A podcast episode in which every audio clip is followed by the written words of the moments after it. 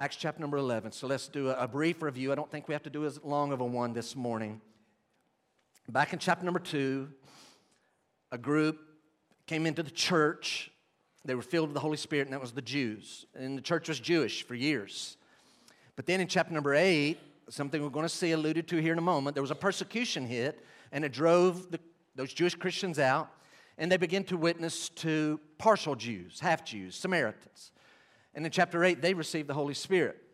What we've been in for the last, like, what is it, five or six weeks, we've been in chapter 10 and halfway through chapter 11, covering this massive event where the first Gentile who did not become a Jewish proselyte, just as he was a Gentile man and his household, became Christians, saved, filled with the Holy Spirit, and that happened back in chapter 10, and it was repeated for us uh, throughout the first 18 verses of chapter number 11. And so that kind of brings us up these three groups and that's where that, that are, those are the three groups that have been brought into the church. There are not more to be brought. It's just individuals now within, within that umbrella of the three groups uh, is where we're at now. So what we're hitting is our author luke is now taking us actually back to chapter number eight. Uh, some of you will remember we were in chapter six and we saw this need for deacons and when the deacons were brought in, there were seven of them. The first one that was listed was a man named Stephen. And so the reason our author did that is because he ends up highlighting Stephen because Stephen becomes the first Christian martyr who died for his faith. He was the first one in all of Christianity, officially the start of Christianity. He died for his faith. And then that kicked off a massive persecution, spearheaded, remember this name, by a man named Saul of Tarsus. And so Saul spearheads this great persecution and it's going to put Christians on the run. Some, many Christians did stay in Jerusalem, but a lot of them had to flee. And I mean, not just imprisoning, but torturing and killing, murdering. Thankfully, in chapter 9, the great persecutor actually gets saved himself, and then he ends up being called to be the great apostle to the Gentiles. So you kind of put all that together, and you see how the flow of our author here is working through the historical birth and growth of the early church. So, with that in mind, Told you it would be a little shorter than normal. Um, would you look with me at verse number 19? So Cornelius' family, they've just gotten saved, and we've read the, account of that. now, verse 19, let's read down to verse 26. Now, those who were scattered because of the persecution that arose over Stephen, so now we're going back in our mind back to chapter number 8. Now, those who were scattered because of the persecution that arose over Stephen traveled and listen, they went every direction. They went all different directions, but our author here is going to take us on the northward direction. They traveled as far as Phoenicia and Cyprus and Antioch, speaking the word. So they're running for their lives. But as they go, they're speaking the gospel. And they're declaring the good news of salvation in Christ. But the verse says, speaking the word to no one except Jews. So, taking the gospel, fleeing for their lives, telling it just to Jews, but something massive happens in verse number 20. But there were some of them, we don't even know these people's names, these are, these are heroes. But some of them, men of Cyprus, this is an island, you'll see it on a map in a, in a moment, men of Cyprus and Cyrene, that's down in, in North Africa. So some of the, that's, that's their original place. Some of them, men of Cyprus and Cyrene, who on coming to Antioch, quick note, Antioch is 300 miles north of Jerusalem. So they've gone 300 miles by this point. Some of them, men of Cyprus and Cyrene, who on coming to Antioch spoke to the Hellenists also. So the church has been spreading out. They're sharing the gospel only with Jews, but then some unnamed men decide they're going to share the gospel with the Hellenists also preaching the Lord Jesus. Let me insert this very quickly. This may be making too much of the text, may be parceling out too much, but some have offered that is it intentional that our author here is saying that they began preaching the Lord Jesus and not preaching Jesus Christ. So kind of file that away. The version that they're preaching to these people is that Jesus, his name, Jesus means Savior, and that he's Lord, Lord Jesus, the Savior and Lord. Some have said their message is not so much that he's the Christ, the anointed one that's the prophecy fulfiller of the nation of Israel. They're just preaching the Lord Jesus, salvation in him. Will it work? Verse 21 And the hand of the Lord was with them, and a great number. You're going to see that phrase, that idea, great number, three times in today's text. And the hand of the Lord was with them, and a great number who believed turned to the Lord.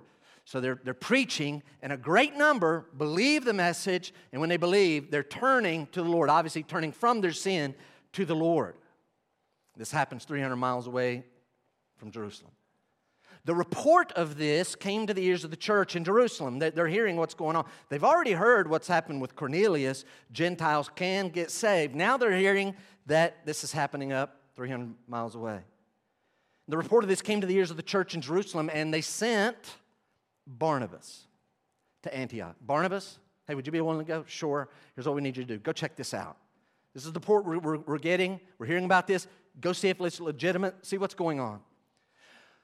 When he came and saw the grace of God, he came and he saw the grace of God, he was glad. I'm going to insert something here quickly. Last week we finished in verse number 18 that when the people in Jerusalem who were very legalistic and thought Gentiles had to come under the law, when they had heard this report that Cornelius, the Gentile, and his family had gotten saved and received the Holy Spirit, and they kind of wondering, Peter, what are you doing eating with Gentiles? When Peter gives an account, uh, line by line, event by event, what led him to share the gospel with this Gentile person, when they heard it, they glorified God by admitting the facts. Yes, God has granted to the Gentiles repentance that leads to life. So I see a very, diff- a very different level of degree between the reaction in verse number 18 and the reaction of Barnabas in verse 23. They glorified God by stating the facts, these others did, but Barnabas, look at it again, when he came and saw the grace of God, he was glad. And he exhorted them all, all these new believers, to remain faithful to the Lord with steadfast purpose. And the other day, like, purpose your heart. You remain faithful to the Lord. You're gonna, you're gonna feel things pulling you away, but you set your heart with great purpose because things are gonna come against you. You're gonna have to have a steadfast heart that is purpose. You stay faithful. So he exhorted them. Why is he doing this? Verse 24. For he was a good man, full of the Holy Spirit and of faith. And a great many people, I'll pause for a moment. Uh, here. Verse number 24. For he was a great man, full of the Holy Spirit and of faith. So he's full of the Holy Spirit, he's full of faith.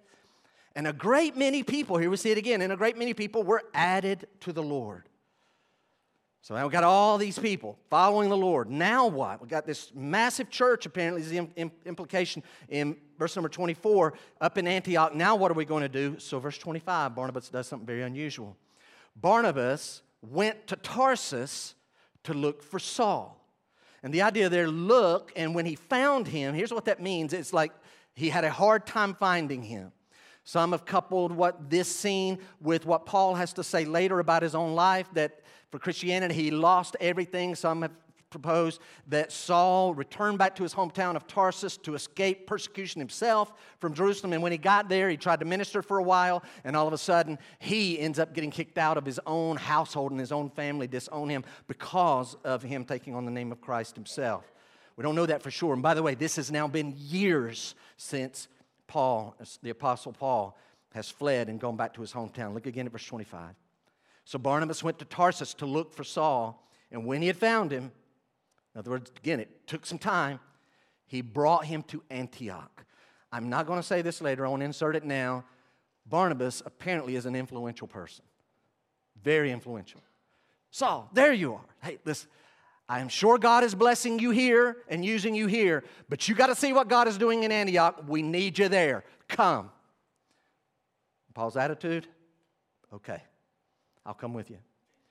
And again, verse, 20, uh, verse 26 when he found him, he brought him to Antioch, and for a whole year, they, Barnabas and Saul, met with the church and taught a great many people.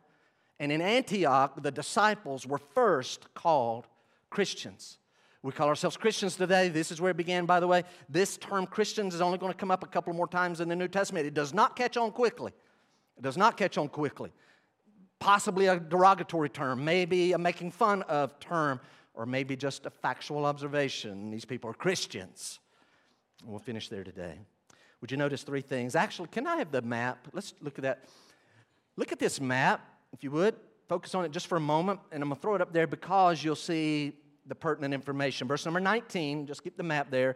Verse 19 says, Now, when now those who were scattered, when they were scattered, because of the persecution that arose over Stephen, they traveled as far as Phoenicia and Cyprus and Antioch, speaking the word to no one except Jews. But there were some of them men of Cyprus and Cyrene, that's northern Africa, when they came to Antioch. So you see, down here you see Jerusalem, lower and then you see Phoenicia would be modern day Lebanon, and that's over by the sea. You can't, this is, this is such a high view, you don't even see the Sea of Galilee. You see the Dead Sea, but you can't see the Sea of Galilee that would be under the H, uh, under the H there. But that's Phoenicia, and so Christians are going that far. Some Christians even fled over to the island of Cyprus, but eventually they make their way to Antioch, and this is going to be a very important city. Antioch is key moving forward, really for the rest of the book of Acts. And then you see at the end of our text, in verse 25 and 26, Barnabas is going to leave Antioch and go around out of what modern day Syria and go over to modern day Turkey, and he's going to go to Tarsus and find Barnabas and find Paul and bring him back. And so, with that in mind, would you notice only two things, two big categories with me today? Verse number 19 to 21. Number one, let's just real simple the beginnings of the Antioch church because this is going to be a very important church. This really is the key. This is this church is now going to take the lead uh, from chapter 13 really to the end. Rome is going to be in view, but this Antioch church is going to be the church that's sending out so many Christians. So verse number 19, look at it. Now when they were now when now those who were scattered because of the persecution that arose over Stephen traveled as far as Phoenicia and Cyprus and Antioch speaking the word, but only to Christians. Notice this with me. When Christians go anywhere, they take with them something extremely valuable. I believe the most, I, I, know this to be a fact, the most valuable thing anyone can have, and I hope everyone in here this morning has it, the most valuable thing you have is eternal life, is salvation, is that you do not perish, but you have this eternal life. That's the most valuable thing you can have. But the most valuable transferable thing anybody can have, did you catch the difference? The most valuable thing that you can transfer to someone else is knowledge. Do you understand? Knowledge is very valuable, extremely. Let me give you a secular example. If you had two pieces of information, and the second one has layers to it, do you understand the power and the ability if, if some person here this morning, for a fact, and you knew what it was, you knew next week's Powerball jackpot lottery numbers? If you have that knowledge, and it's not gambling at that point. You understand? It's not gambling at that point. You would be crazy not to. I want these numbers. What's it going to cost? Well, I want the big. I have no idea. I have no idea how much those cost. Some of you will have to tell me after. I don't know what they cost. So I don't know. I'm putting $20 on these. I, I have no idea. They are going to win big money. But if you add to that a second piece of knowledge, and that would be all of the NFL scores in the month of December. So this person gets these millions of dollars with this other knowledge. Do you know what you could do with that? You would become, within just a few weeks, a multi, multi billionaire. You would wipe out Atlantic City and Las Vegas. You would own them because they'd be like, this is impossible. But if you know all the scores of the NFL in, in the month of December, now having this money to invest, and again, it's not gambling because you know, you're like, man, that would be awesome. I would love to have that knowledge. Listen to me. Every Christian in this room has something that's far more valuable than that. There is a real hell and a real heaven, and every person in the world is going to one or the other. And there's only one way to go to heaven and one way to escape hell. And if you're a Christian, you have that information, and they have the information, they have this knowledge. The problem is they're only giving the knowledge to other Jews. Their conscience would not let them share this gospel with anyone outside of other Jews. And we've been talking about that, dy- that dynamic.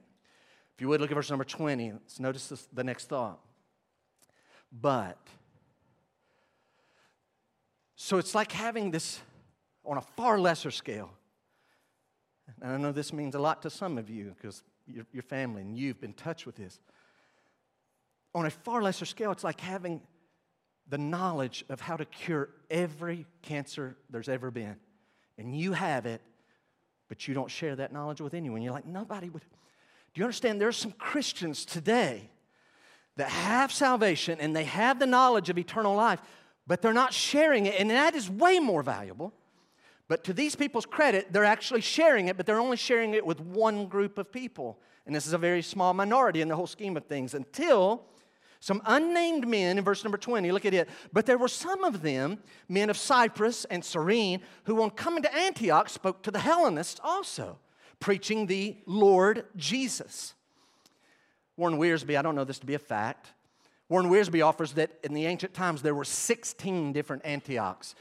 Antiochus, Antiochus, however you want to say that. This was a powerful ruler uh, under the Greek Empire and Alexander the Great, one of his generals, and that whole family ends up coming, a very powerful leader, and the cities end up popping up named after this man. Possibly 16. I know this. In chapter 13, we're going to see two different Antiochs. This is the greatest one. In all of the Roman Empire, the three largest populations in the entire Roman Empire number one is Rome, number two is Alexandria, Egypt, number three is our city right here, uh, is Antioch of Syria. Had a population of about a half a million people. So this is the greatest of all of the Antiochs. This thing has, we have that up? I think that's our note next. Is that not right? This city is extremely well known. It's known for being cosmopolitan. You know what that means? You're like, yeah, that's a magazine. Um, here's what it means people from all around the world are in this city. Again, over half a million people are in it. This is a city that is, now pay attention to this because, again, this is a prominent city in the remainder of our book. Not only over half a million people, but they're known to be very wealthy. Lots of glitz, lots of glamour. This, is, this city has a main street that flows north and south. It's four miles long. It is paved with marble. On each side, it has colonnades. This city is the first one in all the world that has lighted streets at night. This is the first one. Again, people from all around the world, we're told there, there's evidence of people from Persia there, people from India, people even from China were in this city of Antioch. This, again, all different kinds of people, all different backgrounds. And it's very wealthy, very wealthy, well to do, opulence, glory and glitz and glamour. But along with that, again, I'm borrowing from Wiersbe, he offers that second to Corinth, that'll come up later. Second to Corinth, this is possibly and probably the most wicked city according to the Bible. And so the people living here, they don't think of it as a, a, wicked city. They're just enjoying life. They like living life the way they are. But this city is, to catch these descriptions, they're particularly known for their sexual perversion. Lots of sexual perversion, lots of idolatry, the mythical gods and other just made up gods and physical statues and things and ideas and lots of idolatry. Put those two together, and you actually have a third nuance, and they have religious prostitution. So, again, just sexual perversion, lots of idolatry, but then religious prostitution. They, this city, had this belief that the mythical god Apollo, fell in love with a human woman named Daphne, and he pursued her five miles outside of Antioch into this laurel grove, and that's where he found her. And they did what they did. And so, prostitutes, in essence, act, acting as priestesses, would reenact this every night. And their suitors would pay money to pursue the prostitutes into the laurel grove, and then all kinds of wickedness would happen. This is the city that we're talking about. One other thing it was especially known for is races and contests and competitions and lots of gambling. It was known. You want to gamble? Money is flowing over in Antioch. Lot, did you get my descriptions? Lots of sexual immorality, a lot of wealth and opulence, people from all around the world, prostitution, a lot of gambling. What does that sound like? Sounds like Las Vegas, doesn't it? Let this sink in. Of all the places in the world where God's going to raise up a church that is going to be really the sending church, it was at a place just like Las Vegas. Now, you and I, we were quick to just write off, that's what's happening here. This was Las Vegas of its day, and God says, that's where my name is going to be glorified. I'm going to re identify that city. That's going to become a stronghold for me. Now, verse number 20, I need to drill down just for a few moments because, again, we struggle. And we're going to get a little teachy here for a moment. So, a little warning. You're like, wait, we're about to get teachy. I thought, uh, yeah, just for a moment. a little more teachy. Look at verse 20. But there were some of them, men of Cyprus and Cyrene, who, on coming to Antioch, spoke to the Hellenists. All right, we've seen this word before, and so I'm just going to throw it out. And, act, and, and you're going to have to dig it out. I don't have time to unpack this. I'm just going to make a statement that I'm very confident about.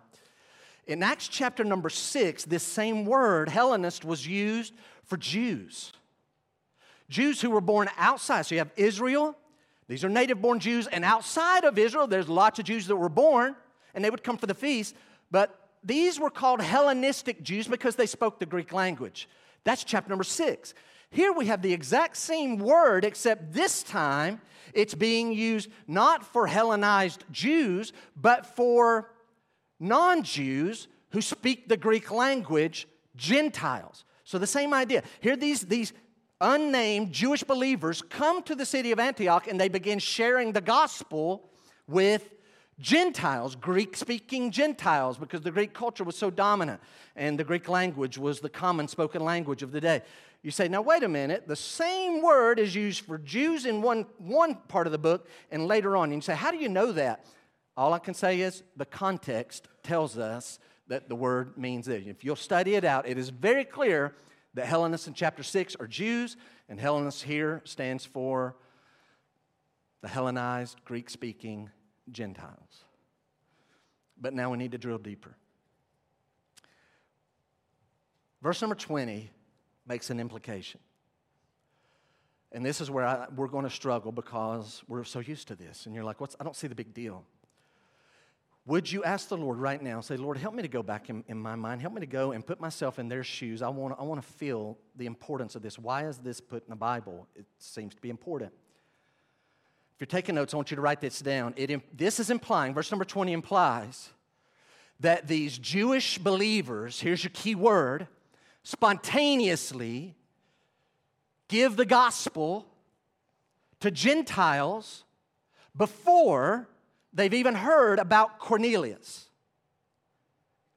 If you've been with us, you have an advantage. If you don't, it's going to take you a moment. So here's what's important about this text these Jewish Christians make their way to Antioch. They've only ever shared the gospel with Jews, but what this saying is, and by spontaneous, you know what I mean, spontaneous on their end, we know that God is sovereign moving this. They just spontaneously start sharing the gospel with Gentiles, and the implication Again, I wouldn't die for this, but I think the impression of the text is they start doing this. They've not heard of Cornelius. Now, we know that Cornelius and his family are the first Gentiles to become Christians and receive the Holy Spirit. The implication is that's happened before, but they don't know it. So, as far as they're concerned, this is the first time. It's not the first time, but it's as if it's the first time. To them, it was the first time. You say, how do we know? the way that Luke has written the book makes it clear that Cornelius was first, but also we know, you remember back in Matthew 16, Jesus says to Peter, I give you the keys of the kingdom. And what has happened? Some people make these ridiculous jokes and anecdotes that there's heaven and there's these big pearly gates, and Peter's out front, and Peter has the keys, and Peter decides, oh, are you going to get it? As if Peter decides who gets to go to heaven or hell. That's not the use of the keys. What it meant is, as the, the doors of faith and the doors of the church spiritually are open to different groups, Peter is the constant. Peter is the one who opened the door of faith to the Jews. He's there when the Jews received the Holy Spirit in chapter 2. In chapter number 8, he's there when the Samaritans, half Jews, received the Holy Spirit. He's there in chapter number 10.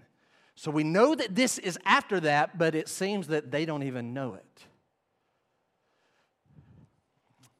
A little more teaching, drilling down a little further. Would you go with me? These unnamed evangelists dared to talk of salvation Got to follow me. They dared to talk of salvation through Jesus to people who have apparently little or no knowledge of Israel's covenant relationship with God. They come to Antioch. Next thing we know, they're talking to Gentiles, and the idea is the person I'm talking to, they don't know what we now call the Old Testament. They don't know the prophets and the law. And these people just start talking to them about salvation in Christ without them having a knowledge of Israel's special covenant with God. And so here's where I ask this question. In their mind, they had to wonder will it work? Will this work? I broke that down into three more questions. Go with me. So, wait a minute, you're talking to people, they don't even know the basics background of the Old Testament. Seems as though they don't. Excuse me. Question number one Will Gentiles even listen if they don't know the background of the Old Testament? Will they listen? I'm sure some did and some didn't. Question number two Can a Gentile learn enough about how to be saved without having the background of the Old Testament? Can they learn enough to even get saved? Question number three same idea, slightly worded different. Is it a requirement for a person to have at least a good working knowledge of Israel's special covenant with God in order to be saved? Will it work? Y'all feel my questions? Number one, will they even listen? Number two, are they going to be able to get enough knowledge of how to be saved if they don't have this other knowledge? Which leads to same question reworded is it a requirement to have at least some level of knowledge about the covenant of Israel with God in order to be saved? What's the answer to that last question? Is it a requirement to have a good working knowledge of Israel's covenant with God in order to be saved? Yes or no? No. When I talk to someone about salvation, I do not say, hey, let me take you back to Genesis chapter 12. Let's talk about how God called Abraham. And now let's go over to Exodus. The Jews were in slavery, and I want to show you, unless you know, you ever heard about Passover? I don't do that. I just start teaching and preaching about Jesus. And that's what they're doing. You say, well, did it work? Look at verse 21. And the hand of the Lord was with them, and a great number who believed turned to the Lord. So the last thing here, I'm going to drill down one more layer. And I'm admitting to you, I'm, I'm, my mind just wandered, and I want you to wonder with me. How did this happen? How did these unnamed heroes get liberty to take this step? How did that happen? I thought of three ways, and you'll think of two or three more on your own time if you want to think about it. I, I just stopped here. I was like, okay, that's enough. Is this what happened? Are these guys running for their lives, sharing the gospel with Jews, but one day they're thinking about the last thing Jesus said, where Jesus said, in essence, as you go into all nations, make disciples. I wonder if they're like, hey, you remember Jesus' last command? Yeah. How do you think we're doing at that? I, man. And maybe followed it up with this. Do you know what Jesus did not say? He did not say, go into all the nations and make proselytes to Judaism. He didn't say that. He said we're supposed to be making disciples to Him. Are we doing a good job of that? Framed that way, no, we're not. I think we need to start telling Gentiles. They've not even heard about Cornelius. They're just going to launch out and start doing it. Second scenario is this what happened? Do they find their way to Antioch and now they're out of the bubble of Jerusalem where, like, almost everybody there except some Roman officials and, and soldiers, it's all Jewish. They're 300 miles away and it's now minority Jewish, Gentiles everywhere. And all of a sudden, they're finding themselves in relationships with Gentiles. And did they make acquaintances and develop a burden? Did this happen? And you say, remember, they didn't have any dealings with Gentiles. But again, outside of the bubble, some of those scruples and bruised conscience that took place down in Jerusalem, man, that's gone because we got to live among these people. We have to live, and I have a business and I have to have supply people. And one of my guys is a Gentile guy. I kind of like him. I kind of like him. And you know what haunts me? The guy's got a soul. And he's going to hell. He doesn't know about Jesus. I, I want to tell him. Is that what happened? And of course, the third, may be more obvious, is this what happened? Were Gentiles coming into the synagogues, and Christians are going into the Jewish synagogues, and these God-fearers who are allowed to sit in the back, does it occur to them, all our life we've been taught we have to get them to become Jewish, and then we can tell them about Christ and get them saved? They're not doing it. I'm going to tell them. I'm going to go straight. I'm going to skip the step. I'm just going to go share the gospel with guy. I'm going to get with Bob. Hey, Bob, I need to talk with you. I know she's been sitting back there, and I don't know why you haven't become Jewish, but listen, I, I don't think you have to. You just need to know about Jesus. Jesus, what about Jesus? And he tells them about Jesus, and he, and he believes and gets saved. And I think that's what, y'all understand the risk that they felt? I thought of this this week. Somebody had to be the first hang glider. Didn't they? You know, oh, look, kites. Hey, I wonder if we were to do like really thick fabric and a big frame, maybe make a harness. I bet that'd hold up one of us. I probably would. And they make it. I think that thing would hold us up. Yeah, me too. Why don't you give it a shot? No, why don't you give it a shot? And one of them eventually, somebody was the first hang glider. Okay. Maybe it didn't go well. Oh, oh, you all right? No, oh, I got a limb in my rib, you know, like, got a punctured lung. Who know? Somebody had to do it first. These guys are heroes. I'm going to tell them. Are you real? I'm going to tell them about Jesus. I'm going to tell them that's all they need to know. And God blessed it. Look at verse number 21. The hand of the Lord was with them, and a great number who believed turned to the Lord. Would you write this down? The hand of the Lord was with them. Effective ministry. Graceview, please remember this. Effective ministry is never about human technique, it's never about human talent. It is always about proclaiming the truth of God with the favor of God. That's effective ministry. Let me balance that by saying you can draw crowds with human techniques and methods. There's some proven ones that work. And I'll admit to you, you can draw a crowd with talented human beings. We will go look at somebody else that has a lot of talent. I'm right now, I am in possession of two different things. One in December and one in February, where I have paid money to go watch talented people do their thing. Well, I hope they're talented.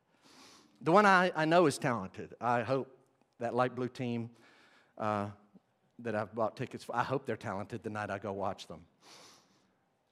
You can draw a crowd with talent and technique, but effective ministry that really impacts people's lives for the glory of God, you've got to give the message of Christ and proclaim the truth of Christ and God with the power and the favor of God. So much so, I'm going to offer to you the hand of the Lord is the determining factor of ministry success. It is the just doing ministry, that's not the determining factor. Doing ministry accurately and correctly, digesting and speaking the word of God, that is not going to be the main factor.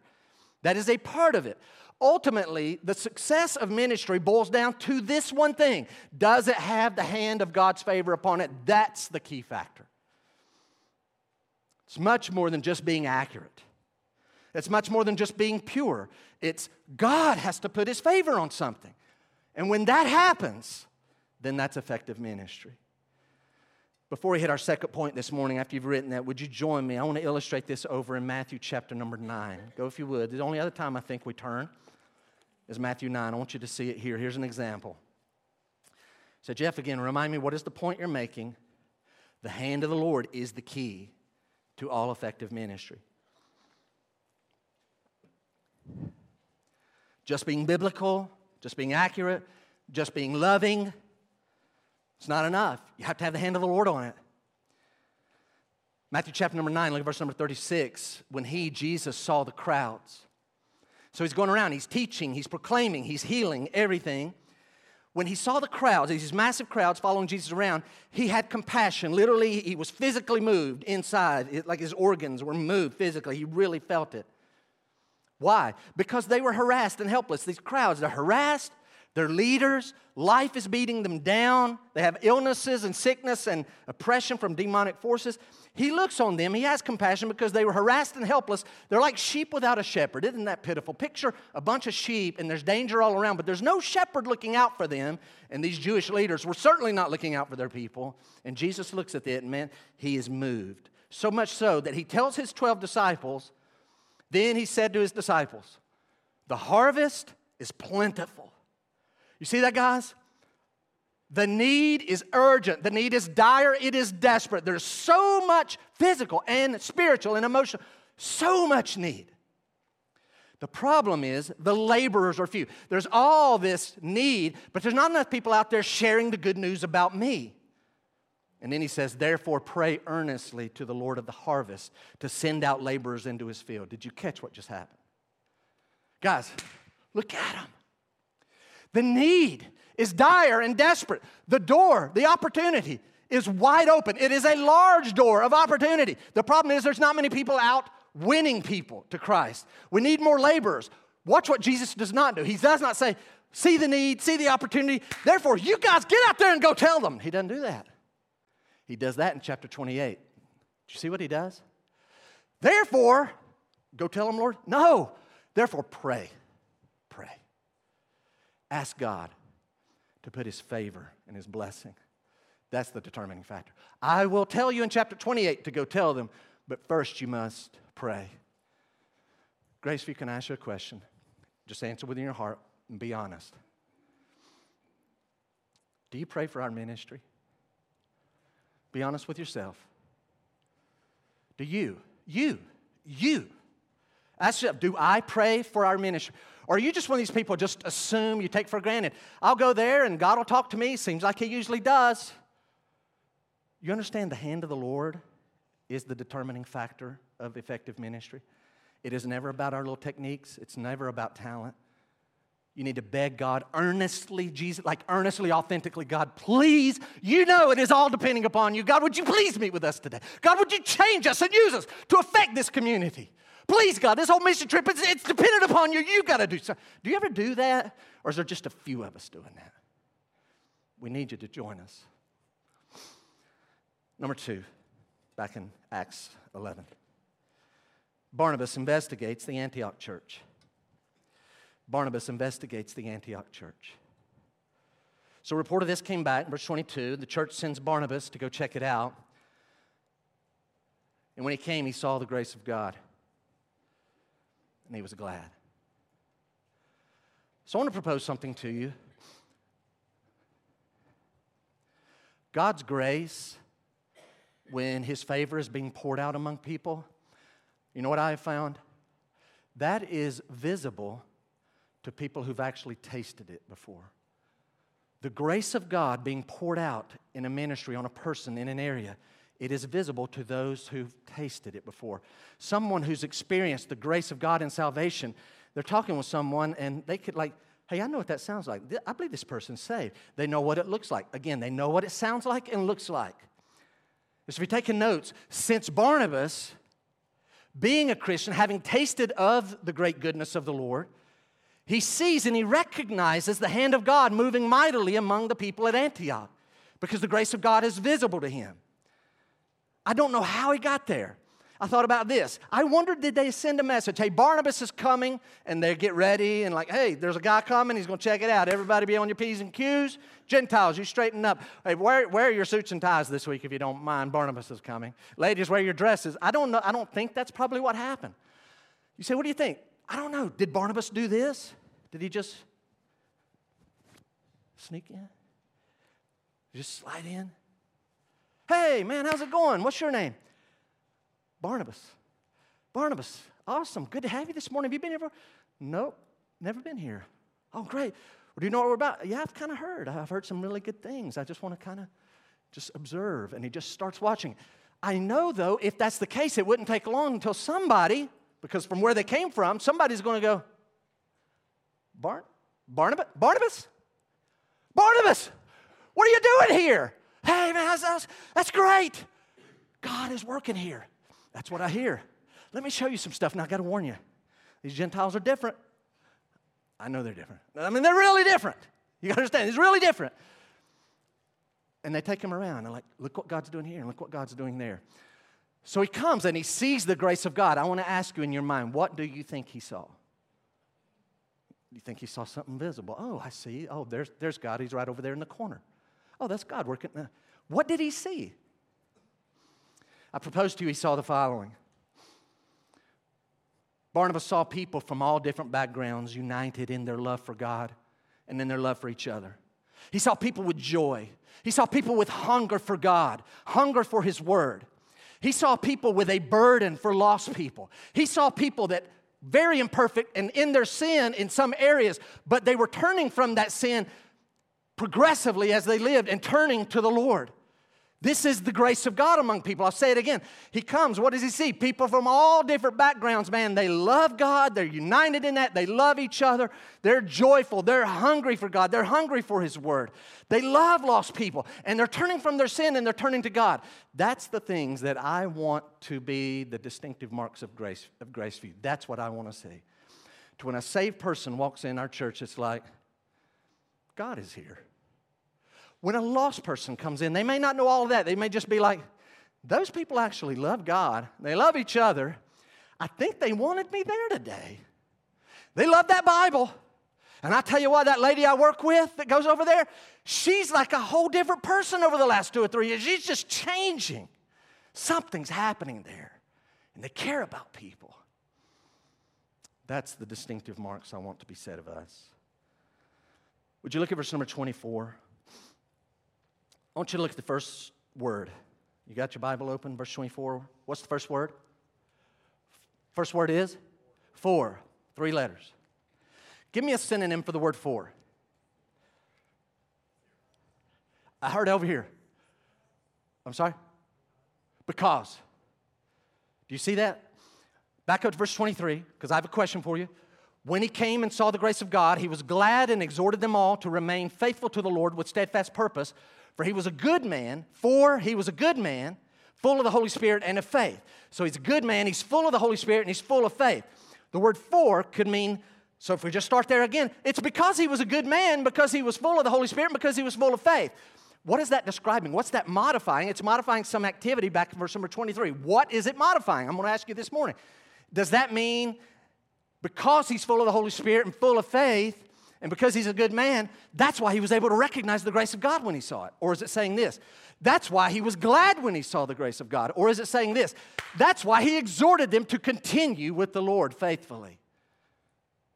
What activity is this word modifying? Is it that's why he could see it? Or that's why he celebrated it? Or that's why he preached to them? It is all of them. It is all of them. And so as we move forward in our message today, I'm not going to outline it to death. I want you to just kind of feel this passage, and we're going to be bragging, admittedly, on this man, Barnabas. Because our text has a lot of good stuff to say about Barnabas. But everybody's got to get this. This is not just in the Bible so that we, we hear, look at Barnabas over there and go, man, that guy's great. It's here so we would say, that's a great quality in him. Is that quality in my life? So I'm going to be asking you, as we state something obvious from the text, ask yourself, is that true of me? The text preaches itself as we unpack it in a manner of teaching. Would you back up to verse 22? And again, several qualities. I'll group some and I'll single out some. The first one's grouped together.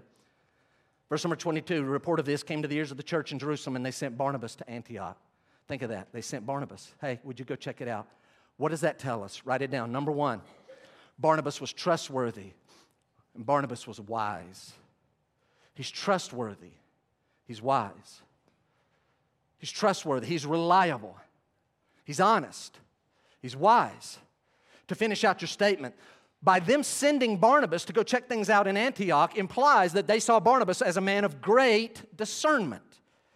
He's trustworthy. He's wise. This guy has great discernment, and he's going to he's going to be honest with you. He's going to call it like it is. He's not going to pull any punches. He's going to shoot it straight. We can count on Barnabas.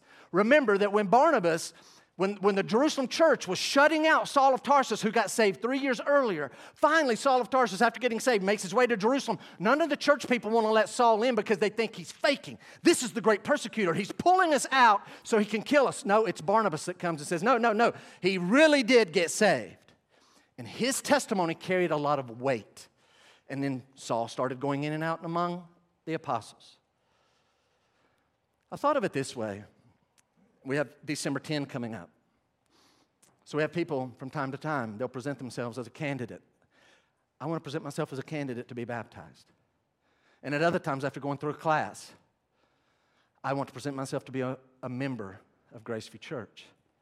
And when that happens, we have people designated to validate their testimonies.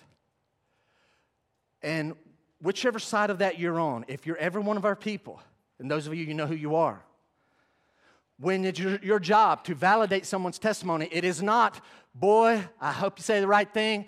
Oh, I'm glad you said something like that. That's all I needed. I don't really want to go into it. No, your job is to discern is this person truly a Christian before we let them go in the, into the waters of the baptistry? Because we don't need people just getting wet thinking, I got saved and my sins got washed away that day I got baptized. No, no. So we're going to interview them. We're not just going through the motions. You need to be reliable and trustworthy and wise to discern. Again, not criticizing, but trying to find does this person really express faith in Christ? When the church in Jerusalem needed somebody to go, they could think of no one better. Barnabas, you go. Next thought. Verse 23 Barnabas was gracious, very gracious. I ask you this morning are you gracious? Are you known as a gracious person? Barnabas was. He comes to the meeting, the church meetings, no doubt house churches. He's 300 miles away. It's very Gentile. The Gentiles have just flooded these meetings. Y'all with me right here? Watch this. These Gentile meetings would have a very different dynamic, a whole different tone than the Jewish meetings down in Jerusalem. Do y'all understand if you were to go to 10 churches here in Anderson, each one would have a different dynamic and a different feel, and it wouldn't be right or wrong, it would just be different. You're like, yeah, I've been to that church over there and that one over there, and it, it is different than here, and this church is different. And it's not that one is wrong. So here's the idea Barnabas is all of a sudden in a church that is like dominated by Gentiles, and I gotta believe his Jewish brothers are going like, hey, good to see you, just kind of warning you. It's a little different vibe up here. And when Barnabas sees it, what's his honest, genuine reaction? His reaction is, Praise the Lord. This is awesome. That doesn't offend you? It doesn't offend? No. Glory to God for what's happening here. More glory to God because of what? There's going to be like more people in heaven, fewer people in hell. Offended. This is awesome. This is so cool. I love it. I love it. I am so glad this is happening. Are you gracious like that? Write these two thoughts down. Barnabas demonstrated grace back in chapter 4 when he donated his property to be sold and given to people that had financial need. He just demonstrated grace. He's a very gracious person. And the next thought, I want you to notice that he also promoted grace. When he went and vouched for Saul of Tarsus, when everybody thought Saul was really not saved, he's faking, he's lying, Barnabas in chapter 9 goes to bat for, for Saul, validating, oh no, he really did get saved. So, what have we seen? He's trustworthy, he's wise, he's gracious. Stay in verse 23 just for a moment. And he exhorted them all to remain faithful to the Lord with steadfast purpose. Barnabas was an exhorter. Barnabas was an exhorter. I don't expect anyone here to know the answer to this, but don't look back to chapter 4. Does anybody remember his real name? Barnabas is not his name. Does anybody remember? I heard the first letter. I'm not sure. What? Upset? Joseph? We got a winner. Carol just won the $100. See me up. No, I'm just kidding. this guy's name is not Barnabas. You say, well, then why is it Because the apostles said, hey, Joseph, yeah? We're not calling you Joseph anymore. Why? You're Barnabas. Barnabas means son of consolation. Barnabas means he's an exhorter. So, Paul in Romans chapter 12 lists like seven primary spiritual gifts, and it's pretty apparent that this man's primary spiritual gift out of that list is exhortation. If you're taking notes, write it down. His gift is exhortation, which means to come along beside people to encourage them. And he would do this individually. He would do this in small groups. He would do this in large groups. This man is a natural encourager and an exhorter. And really, it's, it's when it's hard. When life and following Christ is the hardest, that's when he's really there to encourage and exhort. It made me think, I've used the illustration before. I used to coach basketball in high school. And a drill that we ran every day. I always liked having 12 players so I could split them up in groups of two. And we ran a drill every day called zigzag drill. And zigzag drill is really simple, but it's very fatiguing. It's very, very hard. It's just very, it's, it's where two guys are going one on one. One guy has the basketball and he's zigzagging up the court. He's working on his ball handling, and the other guy is supposed to be getting down a lot deeper than I'm going to do right now. Getting his arms, arms out, looking big. I'm looking over here. You've done that a few times, Garrett. It'll wear you out. It looks simple, and you think, what are they all sweating and huffing and puffing for? 90 seconds of zigzag will have you sweating out of breath, I'll promise you. So I would have six groups of two going around the court, and the one's working on his ball handling, the other one is working on his defense. And I would just go and I would pick one, usually the one I saw not working very hard. But as I would go, come on, move your feet, let's go, move, move, move, move, let's go.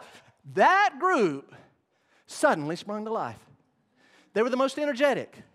And you'd see the other guys on the court go, he's over there. He's looking. Oh, This is Barnabas. Barnabas, sorry to use so many illustrations. Years ago, I, I, I did over at the Christian school. And the first day that they brought kindergartners, it was eventful. In August, when the K5ers showed up, or K4, and if those mamas in the car line dared to hug them goodbye, and there I am, a total stranger, standing there, you're getting ready to come out here and go into this strange building, and your mama's going to drive off. And mama said, Y'all been and hug them, I love you. But that's it, it's over because they are now clinging to you. She, they're not letting go. Paul's admonition and exhortation to these brand new believers is you cling to the Lord. You hold fast to Him with great purpose. Don't let anything come. It's not that you've got to keep your salvation. It's just as the more life hits, the more you realize I am totally dependent upon you. I will not leave you. Lord, help me be faithful. Could I exhort you this morning? Cling to God. Don't quit. Don't ever quit. Next, would you write this down? Barnabas was full of the Holy Spirit. So, what does that mean? Verse 24, he's a good man. He's full of the Holy Spirit and full of faith. So, what does full of mean? Write it down. To be full of here means simple, you could say to have an abundance, right? To have abundance. But even more true, it's the idea of, in this case, to be consumed with, controlled by, identified by. To be so consumed with something, so consumed with faith, so controlled by the Holy Spirit that people actually identify that guy's a guy of faith. She is a woman of faith. She is a person who's regularly filled with the Spirit. Again, the Holy Spirit, listen, when you got saved, the Holy Spirit automatically did two things. Number one, He immersed you in the family of God spiritually, baptized you. But He also literally indwells your body. Barnabas was the kind of man that didn't just have the Holy Spirit living inside, the Holy Spirit dominated, controlled, consumed him. It was the idea as if, man, he has an abundance of the Holy Spirit. In a moment, I'm going to revisit, just briefly, something from last week that I know caused some ripples in our church. And we talked about evidences of the Holy Spirit. I'm going to revisit that, but here's where I want to start. Are you filled with the Spirit? Have you ever been filled with the Spirit? You're like, how is a person, if you don't know what this is, right now I'm asking you, how is a person filled with the Spirit? If you had to stand, those of you that have been here a long time, those of you that have been Christians a long time, we're commanded to be filled with the Spirit. If you had to stand on the spot and say, what does that mean? Would you be like, I don't know, I don't know how to be filled with the Spirit? Then listen, and then write it down, and then dare to go home and try it. Because I'm going to propose to you being filled with the Spirit, number one, is first of all, it's the prerogative of God. He can fill anybody anytime he wants. But secondary to that, being filled with the Spirit is when a believer consciously chooses, makes a conscious choice. You ready? To acknowledge the Holy Spirit, to invite the Holy Spirit, to surrender to the Holy Spirit and then to obey the Holy Spirit. Would you write that down? You say, that's what we're called, that's what you're called to do. We make much of God the Father. He's the all in all, He's above everyone. And then Jesus has all authority in heaven and earth, second only to God the Father. But we do not discard the Holy Spirit. We please the Father and the Son through the power of the Holy Spirit, and the way we do that is by being filled and controlled and consumed with, dominated by the Holy Spirit. You say, How does that happen? Acknowledge the Holy Spirit. If you're a believer, Holy Spirit, I acknowledge you as a person. And I invite you to fill me. And I'm going to surrender to what you say to think and what you say to feel and what you say to say and what you say to do. And then when he says that, just obey. Just obey. And every time, what I find in the book of Acts in the New Testament is when a person is filled with the Spirit, it always affects what area of their life? Who remembers? Always affects their speech, every time. It'll affect other areas, but it always affects the speech. So last week,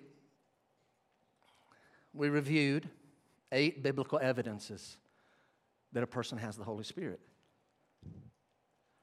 Why was that important? That was important because having the Holy Spirit is the evidence that a person's really saved. Just saying you're saved doesn't make you saved. Repeating a prayer after a preacher doesn't make you saved. It's putting your faith in Christ alone, trusting his promises. That makes you saved. The evidence to us and the confirmation within yourself that this was real is you'll have the evidences of the Holy Spirit. Now, here's where I've got to clarify something. Y'all actually now, you're a little more tuned in. That's good. You're like, yeah, yeah, yeah, this has been bothering me all week now. What's the clarification? To be clear, the evidences of the Holy Spirit will be present in a Christian. But those evidences will vary by person. They will vary within the same person depending on what day it is. They will vary within the same person depending on the moment within the day. Is how do you know that? Lived it, living it. The evidence, they vary in the degree that they're, they're always present, but the degree that they're present depends on the person, depends which day are you catching me? What part of the day are you catching me? Now, here's what I want to emphasize two things, two sides of a coin, and then I'm moving on.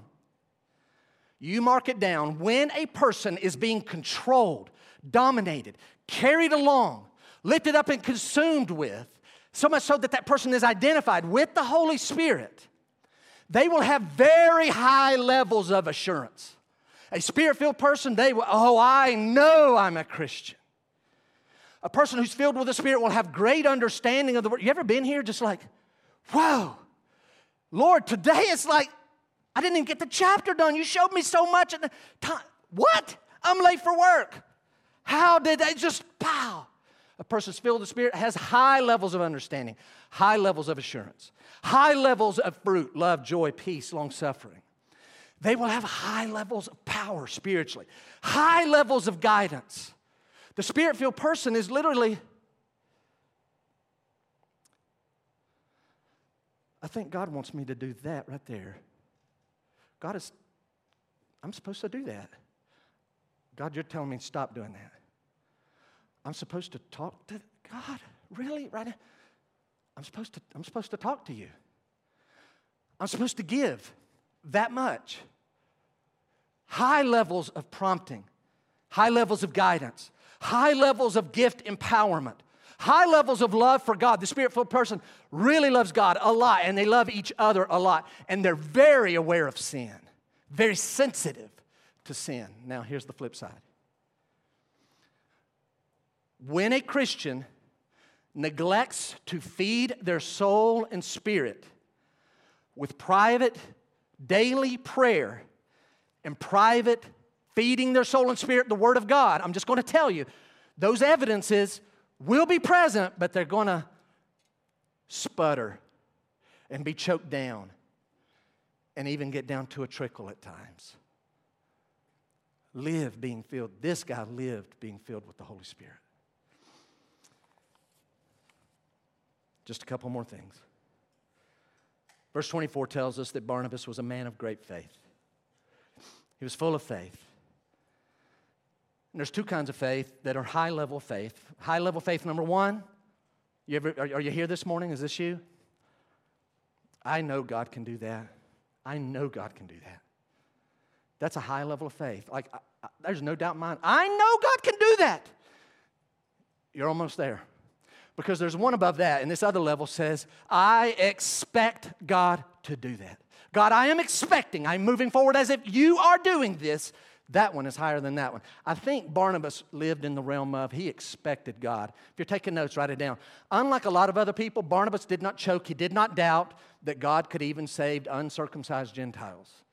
When people down in Jerusalem were choking over this, could this even be? Barnabas is like, Yep, I expected him to save Saul. I believe he saved Saul. He's not faking. This is the real thing. And yes, he saved these uncircumcised Gentiles. Did everybody catch the two levels of faith there? Because here's this is so important. This is when salvation occurs. The sal- salvation, genuine salvation occurs when that one level of faith moves to the higher one. If you're here this morning, you're like, I don't really know if I'm a Christian or not. If this is you, I really believe God would save me. I know God can save me because what Christ has done. I really believe He would save me if I trust Christ. That is great. You're almost there.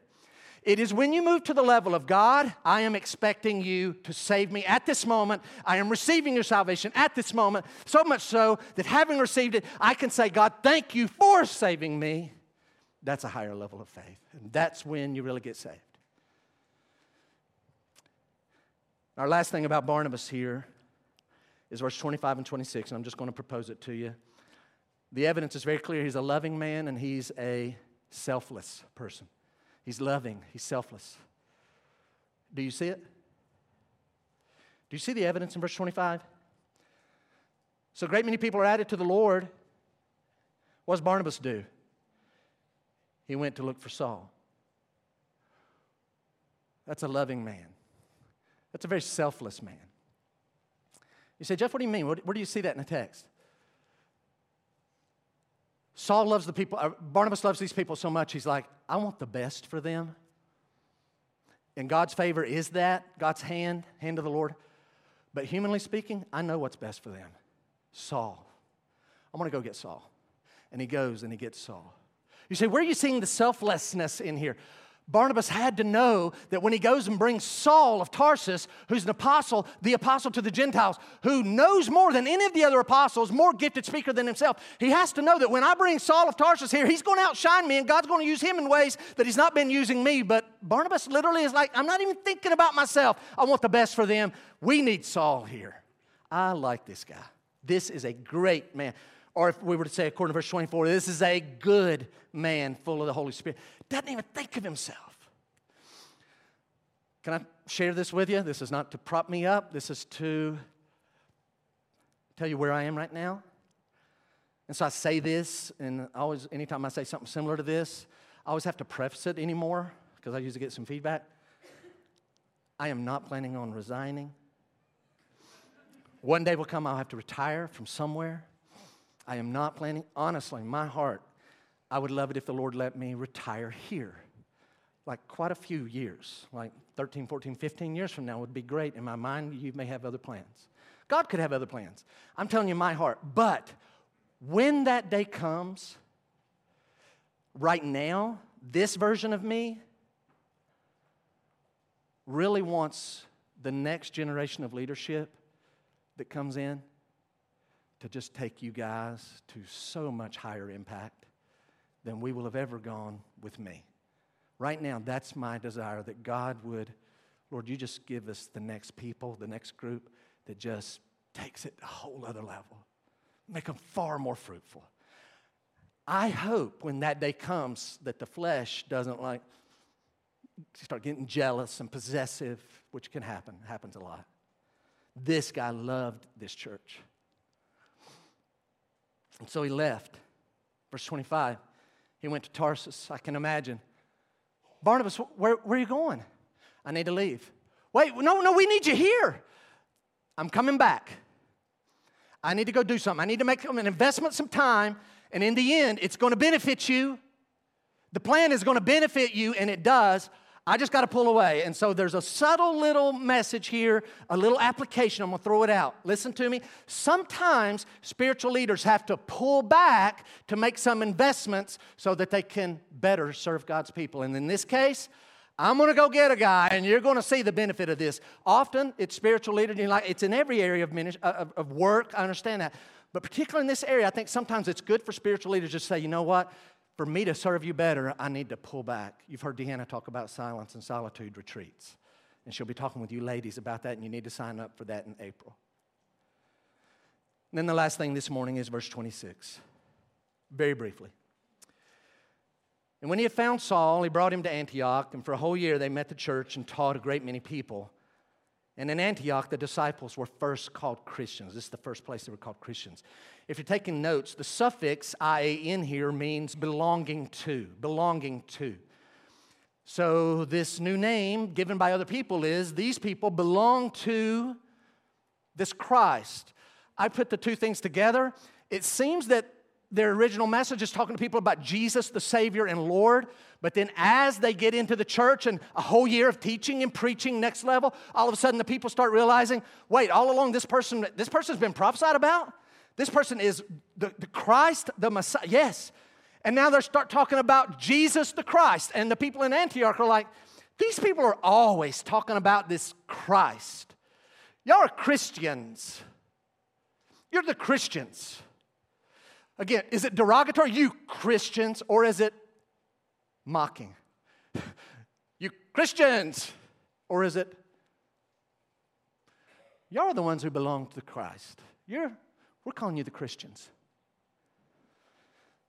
I believe all Christians should tell everyone they're a Christian. Mm, that's really done initially, effectively through baptism. But your last note this morning is this Listen, all Christians should tell people they're Christians. But it is very easy to claim to be a Christian. It's easy to claim to be a Christian, especially in America today. But it sure means a whole lot more when other people say that you're a Christian. It means a lot more. The people of Antioch started calling Christ followers Christians. That's when it means more. Hey, you call yourself a Christian? That's great. Does your life match it? As soon as you've written that, don't, don't like click your notebooks and all that. Just kind of let's finish and then we'll pray over our meal right here in a moment. Do y'all understand there's some people in Anderson County that go around and they've let it be known?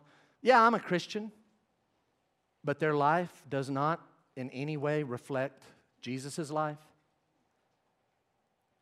Is that you? If you're going to take the name of Christ, then you're actually forming other people's reputation of Him. Your life should match what a Christian's life should look like. The story is told of Alexander the Great years ago, that great Greek general who conquered so much of the known world, and the Greek Empire set up. Eventually, the Roman Empire took their place. The story is told that Alexander heard of another young man in his ranks who was also called by his same name. This other Alexander was one of the lower soldiers, he has the name Alexander, and Alexander the Great knows who he is. The problem is, this other Alexander was known to be a coward, and he would run on the battlefield. And the story is Alexander the Great rode up on his horse and said, I'm looking for Alexander. And they point him out and are like, Are you Alexander? Yes, sir. You either change your name or mend your ways. You change your name or mend your ways. If you're going to run on the battlefield, get a different name. People are thinking that Alexander runs. I don't run. Change your name. So listen, if you're living like a child of disobedience, a child of the devil, and you're following him and you're not following the Holy Spirit, please don't call yourself a Christian. If you're going to say, I'm a Christian, and you really are, then live filled with the Holy Spirit so that people will say, that must be some God. He has changed your life. I want what you have. You are forming Christ's reputation in this community. Would you stand with me this morning? Thank you for your attention. We're going to be dismissed. I trust that you will join us uh, to your left up here at the front. Give a moment. Let any of our elderly folk, uh, you know, those that are 53 and older, older than that, but if you'd give a moment, and those of you that are a little older, please make your way so you don't get run over, because we're hungry, right? You're invited to stay. Let's pray. Father, we thank you for this man that we're able to see some qualities and characteristics that we need to have in our life. Lord, I pray that we would be trustworthy and we'd be honest, we'd be wise and discerning.